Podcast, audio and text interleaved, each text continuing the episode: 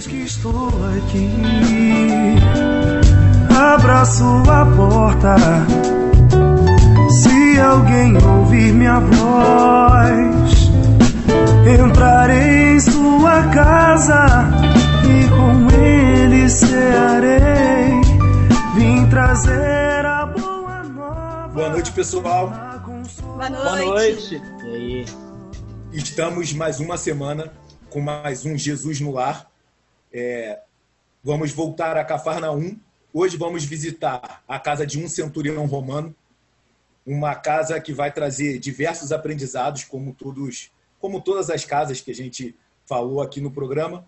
Mas antes da gente entrar no estudo propriamente dito, gostaria de fazer um lembrete para todos que nós ainda, nós ainda estamos na quarentena. Devemos manter os nossos cuidados, sair só quando necessário, quando voltar lembrar de deixar a roupa do lado de fora, fazer a higiene nas compras, tomar todos os cuidados dentro de casa. Se puder tentar evitar de usar álcool em gel por causa de acidentes domésticos, estamos em casa. Nós temos ali ao nosso alcance torneira, sabão. Então vamos continuar mantendo esses cuidados. É, ainda sei que é um momento difícil, já se alongou mais do que a gente poderia imaginar, mas a gente deve cuidar dos nossos, a gente deve manter esse cuidado. Por isso que é muito importante a gente continuar mantendo esse contato online, né? A gente está aqui afastado, cada um na sua casa, mas a gente está conseguindo se reunir para tentar levar a mensagem, mantendo esses cuidados. Então, vamos levar esses cuidados para o nosso dia a dia. Não, eles não podem deixar de fazer parte da nossa rotina até que tenha uma cura, até que tenha uma vacina. Né? Então a Camila vai, vou passar a palavra para a Camila agora, ela vai fazer a leitura dessa passagem e vai falar antes... a bibliografia. Pode falar, Camila. Mas antes de, de fazer a leitura, né, fazer um convite para todos, né, um agradecimento por nesse trabalho da quarentena, ele só tem existido porque vocês têm dado retorno, têm participado. E aí a gente gostaria de convidar vocês para o Arte em Questão, né? O nosso, nosso estudo de toda segunda com os nossos convidados especiais, né? Falando sobre arte espírita. Só que dessa vez não vai ser na segunda, vai ser no domingo, dia 6 de setembro, no mesmo horário, às 8 horas, no nosso Instagram, que vai ser 19, um 19, bate... Camila. 19, ó. 19 Já, a gente botou um pouquinho mais cedo. Vai ficar super legal, um bate-papo com o nosso querido Maurício Keller, representando aí o GAN, trazendo aí mais experiências ainda para a gente compartilhar. Então, botem aí na agenda, não esqueçam, curtir, compartilhar e estar com a gente no domingo. Vamos estar esperando vocês, viu? E como o Leandro falou, quer falar alguma coisa, Leandro? Não, eu ia falar para a galera que você falou de curtir, compartilhar. Eu lembrei deles curtirem nossas redes, né, compartilharem nossos vídeos. É, nós estamos no YouTube, Facebook, Instagram, Twitter.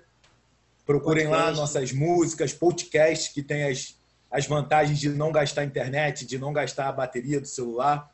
Tem lá esse programa também em áudio para vocês escutarem no momento que vocês acharem melhor. Exatamente. Então, como o Leandro falou, nós hoje vamos é, conversar sobre o centurião, né? A cura do servo do centurião. E essa passagem eu vou ler aqui o Novo Testamento, tá? No, é de Haroldo Dutra Dias, né? E essa passagem ela aparece em três evangelhos. A gente vai fazer a leitura de Lucas, capítulo 7, versículos 1 a 10, mas também está em Mateus, capítulo 8, e em João, capítulo 4. Então, ficam aí as referências para que vocês possam estudar depois. É, em Lucas, no capítulo 7, cura do servo do centurião. Depois que completou todos os seus ditos aos ouvidos do povo, entrou em Cafarnaum. E o servo de certo centurião estava mal, prestes a morrer, o qual lhe era caro. Ao ouvir a respeito de Jesus, enviou-lhe anciãos dos judeus, rogando-lhe que após vir salvasse o seu servo. Eles, vindo até Jesus, suplicaram-lhe diligentemente, dizendo: ele é digno de que lhe concedas isto, pois ama a nossa nação. E ele mesmo edificou a sinagoga para nós. Jesus ia com eles. Não estava longe da casa e o centurião já enviou amigos, dizendo-lhe: Senhor, não te incomodes, pois não sou digno de que entres sob o meu teto. Por isso, nem a mim mesmo julguei digno de ir a ti, mas somente se expresse por palavra e o meu servo será curado pois também eu sou um homem colocado sob autoridade, tendo abaixo de mim soldados. e digo a este: vai, e ele vai, e a outro: vem, e ele vem. E ao meu servo: faze isto, e ele o faz. Ouvindo essas coisas, maravilhou-se Jesus e, voltando-se para a turba que o seguia, disse: Eu vos digo que nem em Israel encontrei tamanha fé. E ao retornarem para casa, os que haviam sido enviados encontraram o servo saudável. É, essa é uma passagem muito bonita, né? E assim muito oportuna a gente falar sobre ela, né? Vai relembrar alguns aspectos importantes dos nossos estudos. E mais uma vez a gente está em Carfanaum, né? A gente já conhece Carfanaum de outros momentos aqui durante os nossos estudos, né? Carfanaum que Jesus curou a sogra de Pedro, que ele curou aquele paralítico que foi ajudado pelos quatro amigos. Enfim, fica o convite para quem ainda não conheceu esses estudos para que possa ouvir, né, um pouco mais sobre o que a gente já falou sobre eles. Enfim, é uma cidade que é muito conhecida aqui para nós. Mas não cabe, né? Não, não, tem problema a gente recuperar a importância de Carfanaum para aquele contexto que a gente sinaliza onde que a gente está, né? Cafarnaum era uma cidade judaica, era uma cidade muito próspera, que ficava muito próxima ali do Mar da Galileia, então era um lugar que tinha atividade pesqueira, como uma atividade econômica muito rentável, mas ali também era o lugar onde tinha um, um posto de cobrança de impostos, né? Tanto que a gente já conversou sobre as passagens dos cobradores de impostos, mas lá também tinha um posto militar, né? Um posto militar romano.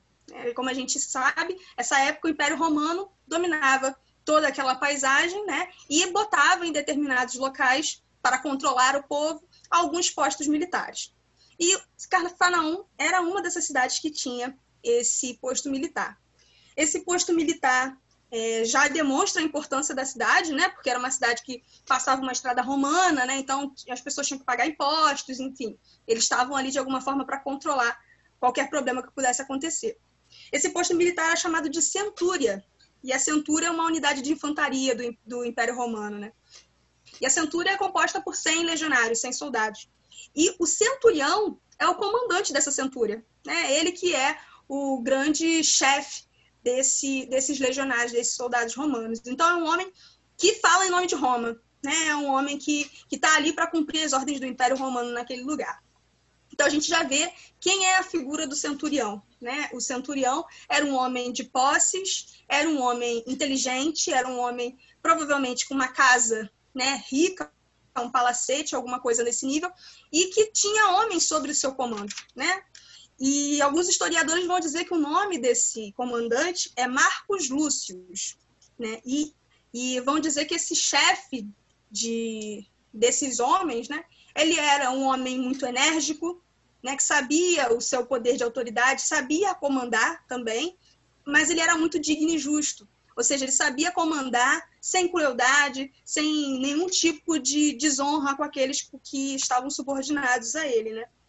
E é interessante que ele era muito estimado por aqueles judeus, né? Quando a gente pensa em figura do Império Romano dentro do, da, da, da, Palestina do tempo de Jesus, a gente imagina que era um homem odiado. E pelo contrário, esse homem ele era considerado tão bom que até os anciãos eles colocam para Jesus que esse homem era digno, né, que até tinha construído uma sinagoga para aquele lugar, ou seja, que conseguia ver as necessidades daquele povo, responder essas necessidades, mas sem deixar de responder a Roma, né? ou seja, um homem que sabia é, responder a esses dois interesses. Ele era um grande líder, né? a gente consegue perceber por essa capacidade de organização que ele tinha, mas ao mesmo tempo ele consegue também reconhecer a autoridade de Jesus, né? E não só reconhecer, mas saber que ele, como um centurião romano, não tinha, vamos dizer entre aspas, o direito de ir diretamente a Jesus, né? Por isso que ele primeiro conversa com os anciãos, pede para que os anciãos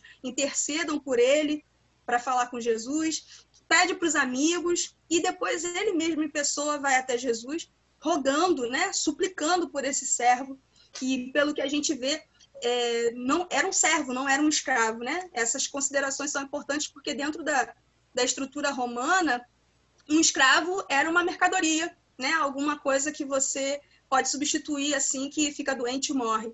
Mas o servo não, é alguém que você já vê que tem algum tipo de, de estima, né? Essa pessoa já consegue acessar outros lugares que um escravo não acessava. Então, provavelmente era alguém muito próximo desse centurião que deixou sua família em Roma e vivia basicamente o tempo todo ali na, naquela cidade de Cafarnaum. Né? É, o interessante também é que esse homem, né, nessa passagem, ele tem uma postura muito humilde, né? O tempo todo, né, na passagem, quando ele reverencia Jesus, né? Ele chega até Jesus, ele já mandou outras pessoas à frente para poder pedir, né, para rogar em nome dele, mas ele é humilde, porque quando ele está em frente a Jesus, ele fala para ele, né? Eu sei que você é capaz de comandar pessoas, de dar ordens, assim como eu também tenho essa capacidade, eu tenho pessoas sob o meu comando. Então, eu acredito no seu poder, acredito que você vai me ajudar a curar meu, o meu servo. E isso fica muito, muito nítido de observar que, apesar dele ser romano, né, um romano não acreditava no Deus dos judeus, não acreditava no monoteísmo, ele era politeísta da sua religião, né?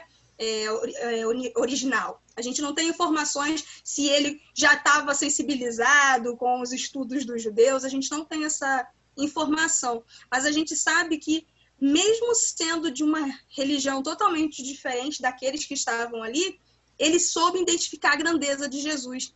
E, e Jesus reconhece isso nele, né?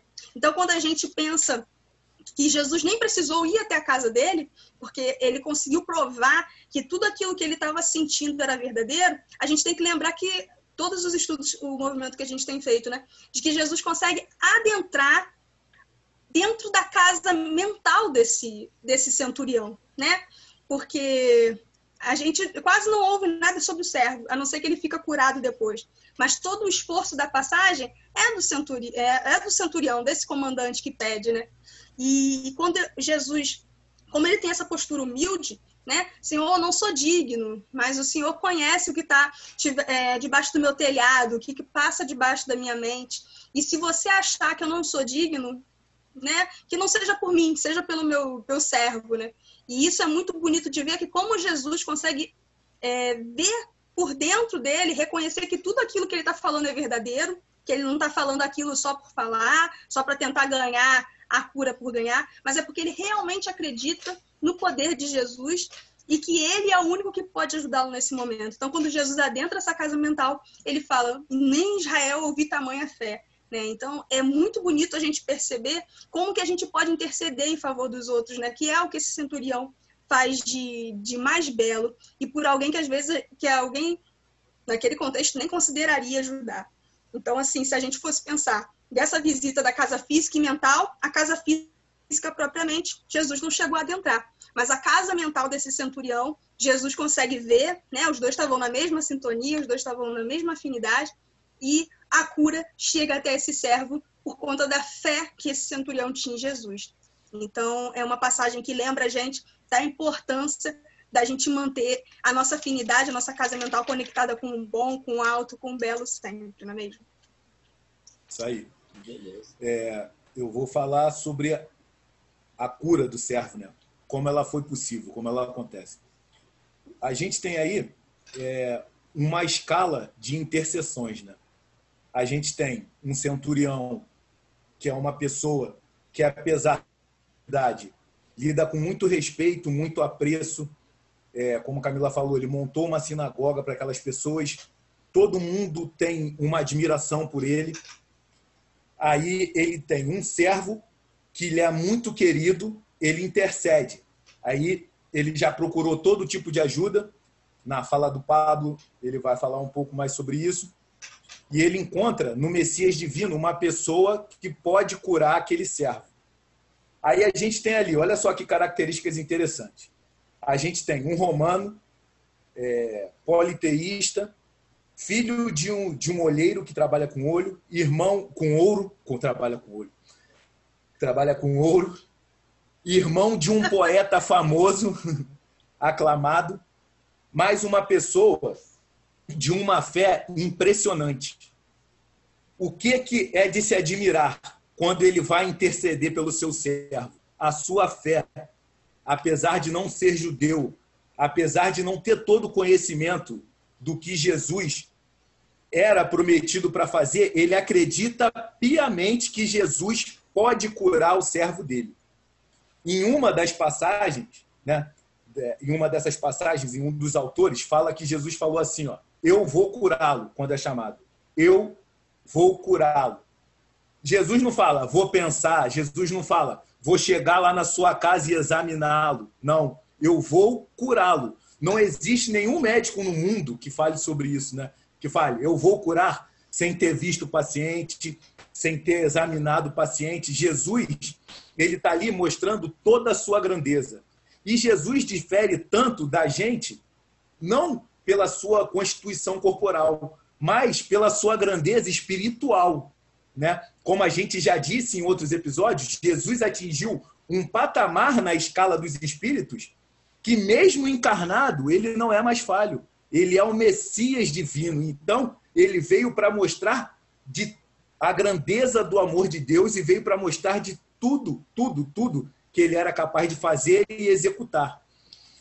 O Jesus tinha um grande conhecimento das leis que regem o universo e dos fluidos que nele existem, né? Então Jesus, como em outras curas, como na cura do paraplégico, como na cura da sogra de Pedro, ele manipula bem os fluidos. É, na cura da filha de Lázaro, né? Quando ressuscita. Não, filha de Lázaro não. Filha de Jairo e ressuscita. Filha de Jairo e Lázaro.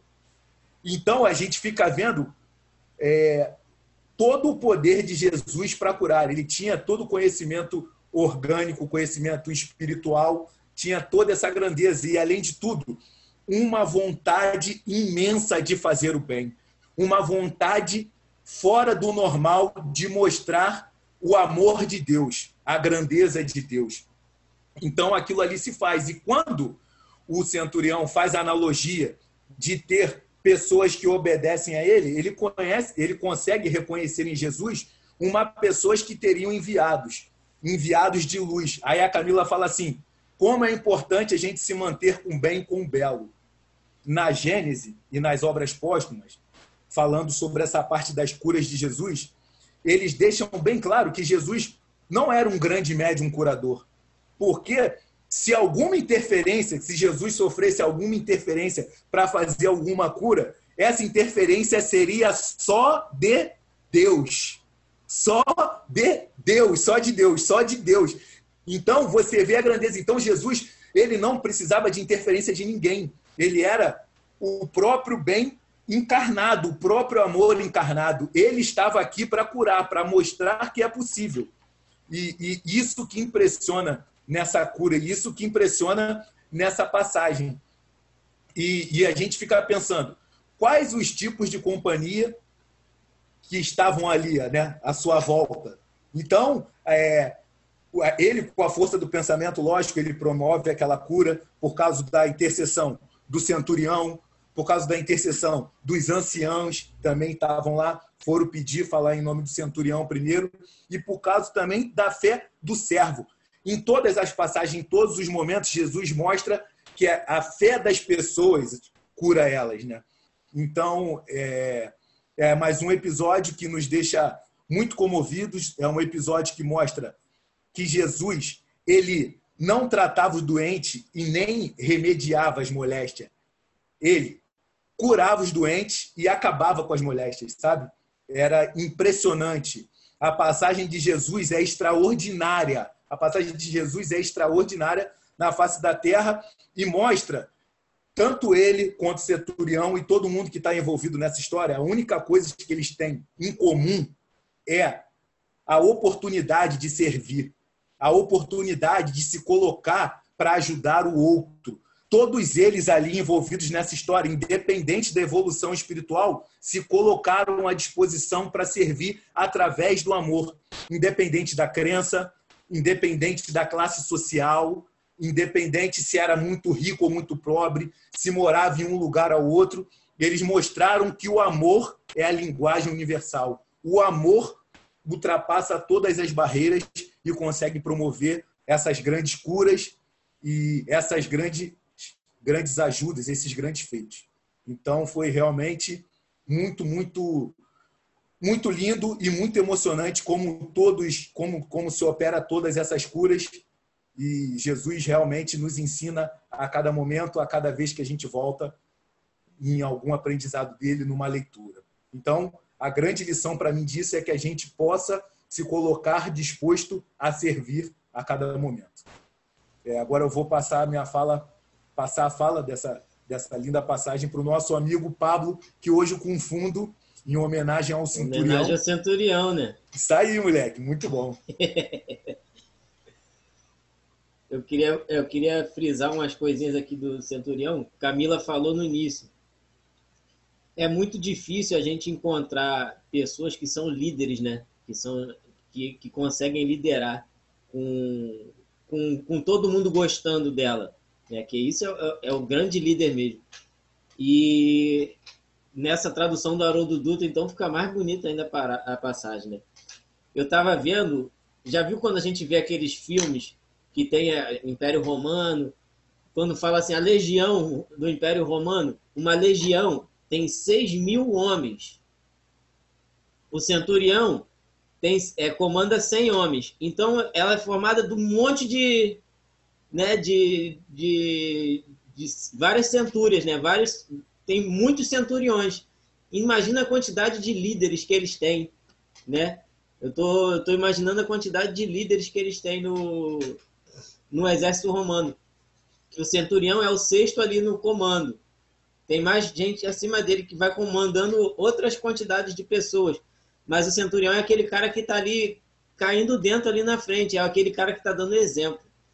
E interessante que na linguagem hebraica, Aí, aí já entrando mais na característica do, do, do centurião, na linguagem hebraica, quando eles querem frisar alguma coisa, eles pegam os opostos.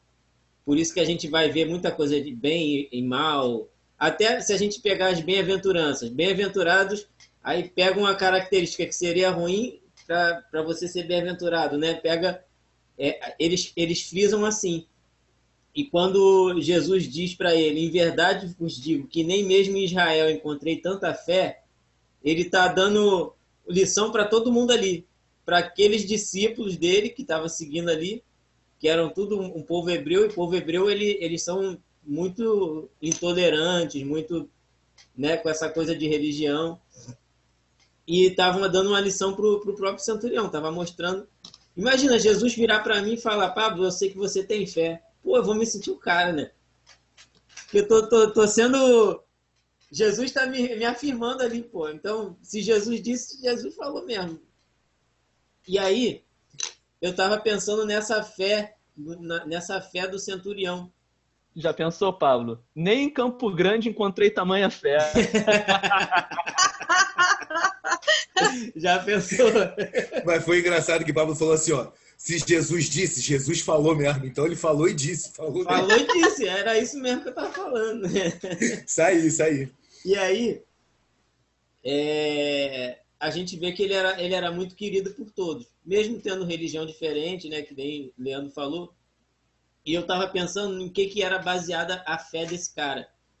A fé de, dele era, era, era alicerçada ali na vida prática dele, né? Porque ele era um cara que comandava a gente, todo mundo obedecia, ele sabia lidar com as pessoas, então ele está vindo de uma na passagem anterior de Mateus, que a gente está é Mateus 8, essa daí, né? Na, na 7, no finalzinho da 7, Mateus 7, 20 e pouco lá no final, Jesus tinha, tinha dado uma falou com um monte de gente no monte e no caminho já para Cafarnaum. Ele cura um leproso, Provavelmente, esse centurião já estava vendo isso tudo que estava acontecendo. Então, ele, ele não precisa que Jesus nem vá na casa dele. Né? Não, ó, se, Senhor, não sou digno de que entre de, debaixo do meu teto, mas diz somente que, que ele está curado, que eu, vou, eu sei que está. Né? Então, o, a fé dele é alicerçada ali, na autoridade de Jesus mesmo. E, e, porque ele é um cara de autoridade também. Ele sabe que se, se mandar, eles vão fazer. Eu estava lembrando uma passagem de, de Emmanuel, no, há dois mil anos, quando Jesus encontra com Emmanuel de noite, né? Emmanuel vai ao encontro dele e Jesus primeiro pergunta: O que buscas? Né? Claro que Jesus sabia. E ele queria curar a filha, que é o senador Publio Lentulus, que é na época o Emmanuel Ele queria curar a filha. E, e Jesus, no tete a tete ali com o Emmanuel, Jesus fala, ó, vou curar, mas não é por tua causa não, vou curar por causa da tua esposa que tem a fé. Né? Jesus usou outras palavras, que Jesus fala tu ou dizes, esses negócios, né? Eu não sei falar isso aí não. Mas, mas ele cura pelo amor, pelo amor que, que a, a esposa tem. Emmanuel ali, o, na, na, época o Públio Lentulus, ele não é, não tem essa fé, apesar de ser um homem de autoridade também, né? É um homem de grande autoridade. É, ali na, naquele momento é quem mandava em tudo ali. Ele tinha o poder de, inclusive, de não ter levado Jesus para a cruz. Ele tinha esse poder, irmãos, né? Imagina. E aí eu, eu queria trazer para os dias de hoje também. Eu, não, eu ia falar mal do Centurião, mas eu não vou falar mal não, porque a passagem é bem bonita. O cara é um cara legal. Mas imagina, vocês, vocês têm os seus trabalhos. Eu, eu já fui trabalhador de, de carteira assinada também e sei como é. Hoje, hoje a gente, a maioria, todo mundo aqui, né, servidor. Aí não tem esse problema, mas com, com trabalho de carteira assinada, e hoje que está mais escasso ainda, com essa, com essa nova forma de, de entender a lei, o patrão quer que você fique bom por causa de quê? Né? Para você, para você voltar logo para trabalhar. Para você trabalhar. Para ralar. Eu lembro que eu tinha uma chefe que mandava via que estava chovendo, Pablo, vai embora para casa que se você ficar doente você amanhã não vem. Ela já Então, o centurião quando ele vai procurar o, quando ele vai procurar Jesus, ele eu fiquei imaginando assim, forçando a barra mesmo. Que ele está procurando Jesus para curar o servo. E como Camila falou, servo é diferente de escravo. O servo é aquele cara que ele não pode ser vendido. O escravo pode ser vendido. Né? Então, o servo ele tem uma relação ali com, com, com o, o dono, dono, não, o patrão dele, que, que pode, se o cara não for um líder igual esse daí era, igual o centurião era, Jesus, cura o cara aí porque eu preciso que ele volte a trabalhar, né? Nesse top aí. Mas esse centurião não é assim. Eu não estou falando mal do cara, não. Mas a gente pode, pode pensar nesse sentido. As lições, elas, elas não, são, não foram dadas só para o centurião. Quando Jesus fala, ele tá, ele tá querendo, quando ele fala de, que não, ah, não encontrei tamanha fé em nenhum lugar aqui, nem em Campo Grande, nem. Ele está dizendo que ele veio para todo mundo.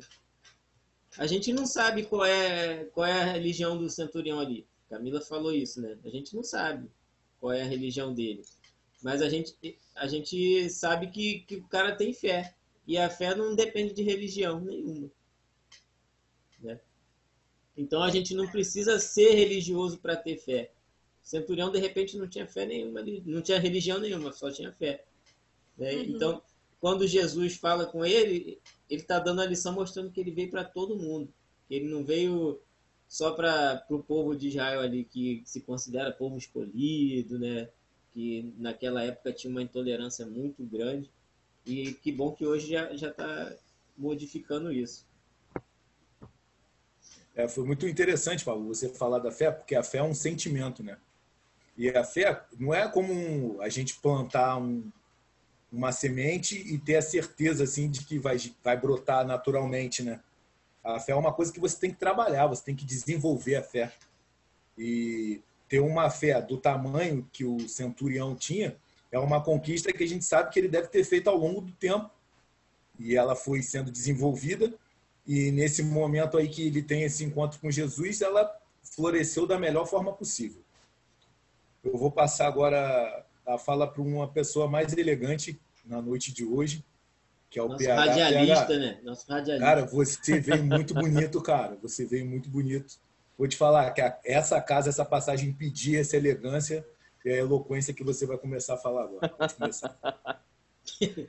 então, é interessante a gente refletir sobre as autoridades que estão ali presentes, né? E refletir sobre as autoridades que a gente tem encontrado ao longo da história da humanidade, principalmente no, no momento atual, em que a gente encontra crise de grandes autoridades né, políticas, religiosas, principalmente aqui no nosso país. A gente fica pensando como é que é, essas autoridades conseguem realizar determinadas coisas e não são é, o melhor para aquelas as quais elas têm que ter proteção, cuidado, assistência. E aí, quando a gente pega essa passagem é, do centurião romano, a gente percebe o que é uma figura de autoridade de verdade.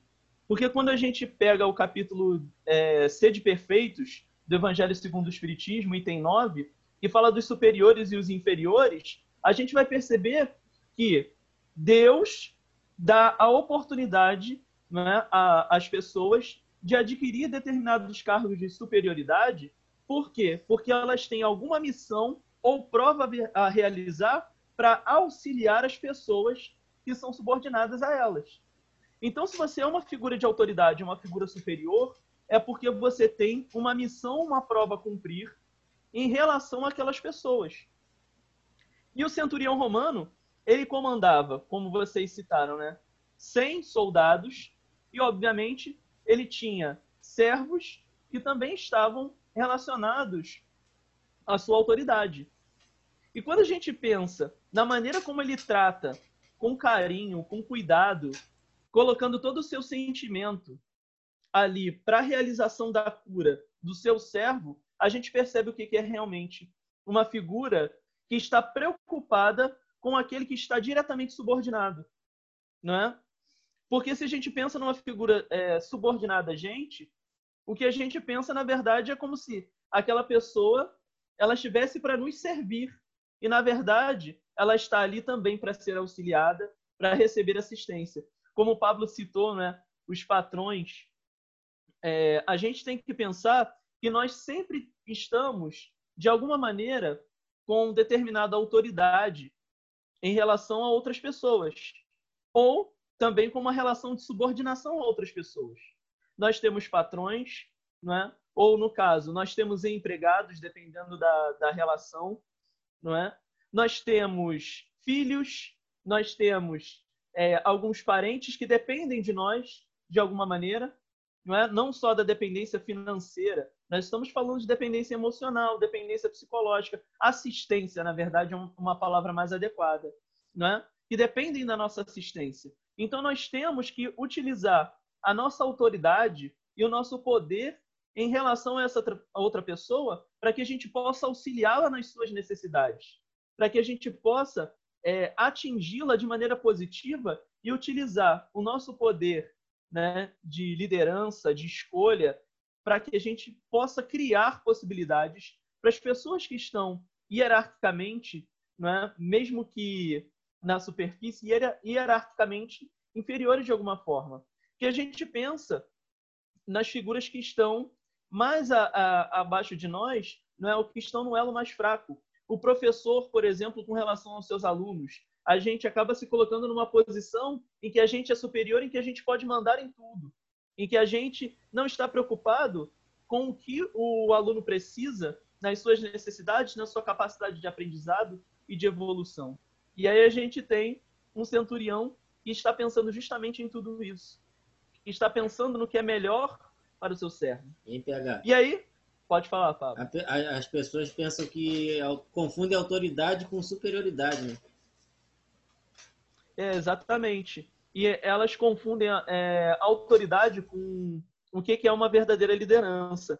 E aí, quando o centurião ele se encontra com Jesus, ele está vendo alguém que é hierarquicamente superior a ele no sentido moral do termo. Né? É uma figura extraordinária que está à frente dele. Então ele já reconhece: eu não sou digno de que você entre à minha casa. Ele com esse gesto, ele está reconhecendo humildemente a hierarquia superior de Jesus. E ele consegue perceber a capacidade que Jesus tem. E aí a gente vê a autoridade de Jesus. A autoridade amorosa, paciente, que sempre ouve o que nós é, temos como queixas, como dificuldades, que precisam ser solucionadas de alguma maneira, mas no tempo devido, na situação adequada. Então, Jesus, como grande pastor que está cuidando das suas ovelhas, né? e que, se uma ovelha se perde, ele vai resgatá-la, ele vai em busca dela, a gente percebe que Jesus tem muito a nos ensinar em relação à autoridade, em relação à superioridade. Porque a superioridade de Jesus é moral. Então, quando você consegue perceber que Jesus age com os seus subordinados, né? que somos todos nós, de determinada maneira, ele diz: aquele que quer ser o maior entre os homens, seja primeiro seu servo. Primeiro, dê assistência aos homens. E ele faz justamente isso. Aos seus discípulos que estão hierarquicamente inferiores a ele, ele lava os pés. Então é isso que nós precisamos fazer. Nós precisamos perceber que aqueles que estão ao nosso lado, que aqueles que estão na escala hierárquica, de alguma maneira dependentes de nós, eles precisam de assistência, eles precisam de cuidado. E nós precisamos agir com carinho, com paciência e com amor. Muito bem. É, nós Sabe vamos que eu estava lembrando aqui? Fala. Quando, quando o senador Públio Lentulus encontra com Jesus, ele cai de joelho diante da Sim, autoridade chorando. moral de Jesus. Né? Ele não sabe nem porquê, mas ele cai de joelho. E fica chorando muito, né? E não consegue responder, não consegue falar nada. Você Imagina vê a emoção pela... desse centurião, né? Yeah. Você fica vendo que nessa conversa aí que o Pablo está relatando, que para mim é o melhor livro do mundo há dois mil anos, é... parece que Jesus vai falando para ele assim, só com pensamento, né? Que Jesus consegue saber todas, todas as dores que ele tem. Né? Uma oportunidade dessa. Livro lindo, livro lindo. É, fica a dica. Fica a dica, leiam há dois mil anos, livro mais lindo que existe na face da Terra. A dica que fica desse estudo para todos nós na nossa vida é que Jesus, no, no livro A Boa Nova, que a gente estudou várias vezes, em um dos capítulos é Tomé, em um outro capítulo, acho que é Judas, tem uns três discípulos que insistem em algum momento para Jesus falar para os mais ricos. Sabe? Você tem que falar para os mais ricos, para os mais influentes. E Jesus, o tempo todo, mostra para eles que esse não é o caminho, esse não é o caminho da Boa Nova. A Boa Nova floresce em outros corações. A Boa Nova não procura riqueza, não procura posição social, ela não impõe a vontade de Deus a ninguém. É para todo mundo aceitar Deus através do amor no seu tempo, né? no momento que foi apropriado a ele, a semente está ali, em algum momento ela vai germinar dentro do seu coração então, que a gente possa, como centurião, como os anciões, interceder por alguém, né? Porque ali foi assim, ó. O centurião falando com os anciões para interceder para Jesus, Jesus intercedendo a Deus por todos nós, que a gente possa ser esse elo na vida de alguém, né? Ou dentro dos nossos lares, pelo menos a gente tem que ser dentro dos nossos lares e levar mais essa lição para nossa vida Chegamos ao final de mais um episódio, um episódio de bastantes aprendizados e esperamos vocês na próxima semana para a gente ter mais essa conversa, mais esse bate-papo, aprendendo muito mais sobre a vida e os ensinamentos de Jesus. Um abraço a todos, pessoal. Até semana que vem. Tchauzinho, gente. Até semana que vem. Redes sociais, né? Se gostou, vai lá. Não esqueçam de curtir aqui no cantinho. E domingo agora, domingo, Arte em Questão com Arte Maurício questão Kelly. Com Maurício Kelly. 19 horas. 19 horas. Às 19 horas no nosso Instagram. Né? Depois a gente vai colocar nas, redes, nas outras redes, mas às 19 horas no nosso Instagram, galera. Participa lá. É. Tchauzinho. Tchau, gente. Pois quem disser meu nome, pois quem agir em meu nome, pois quem avança em meu nome.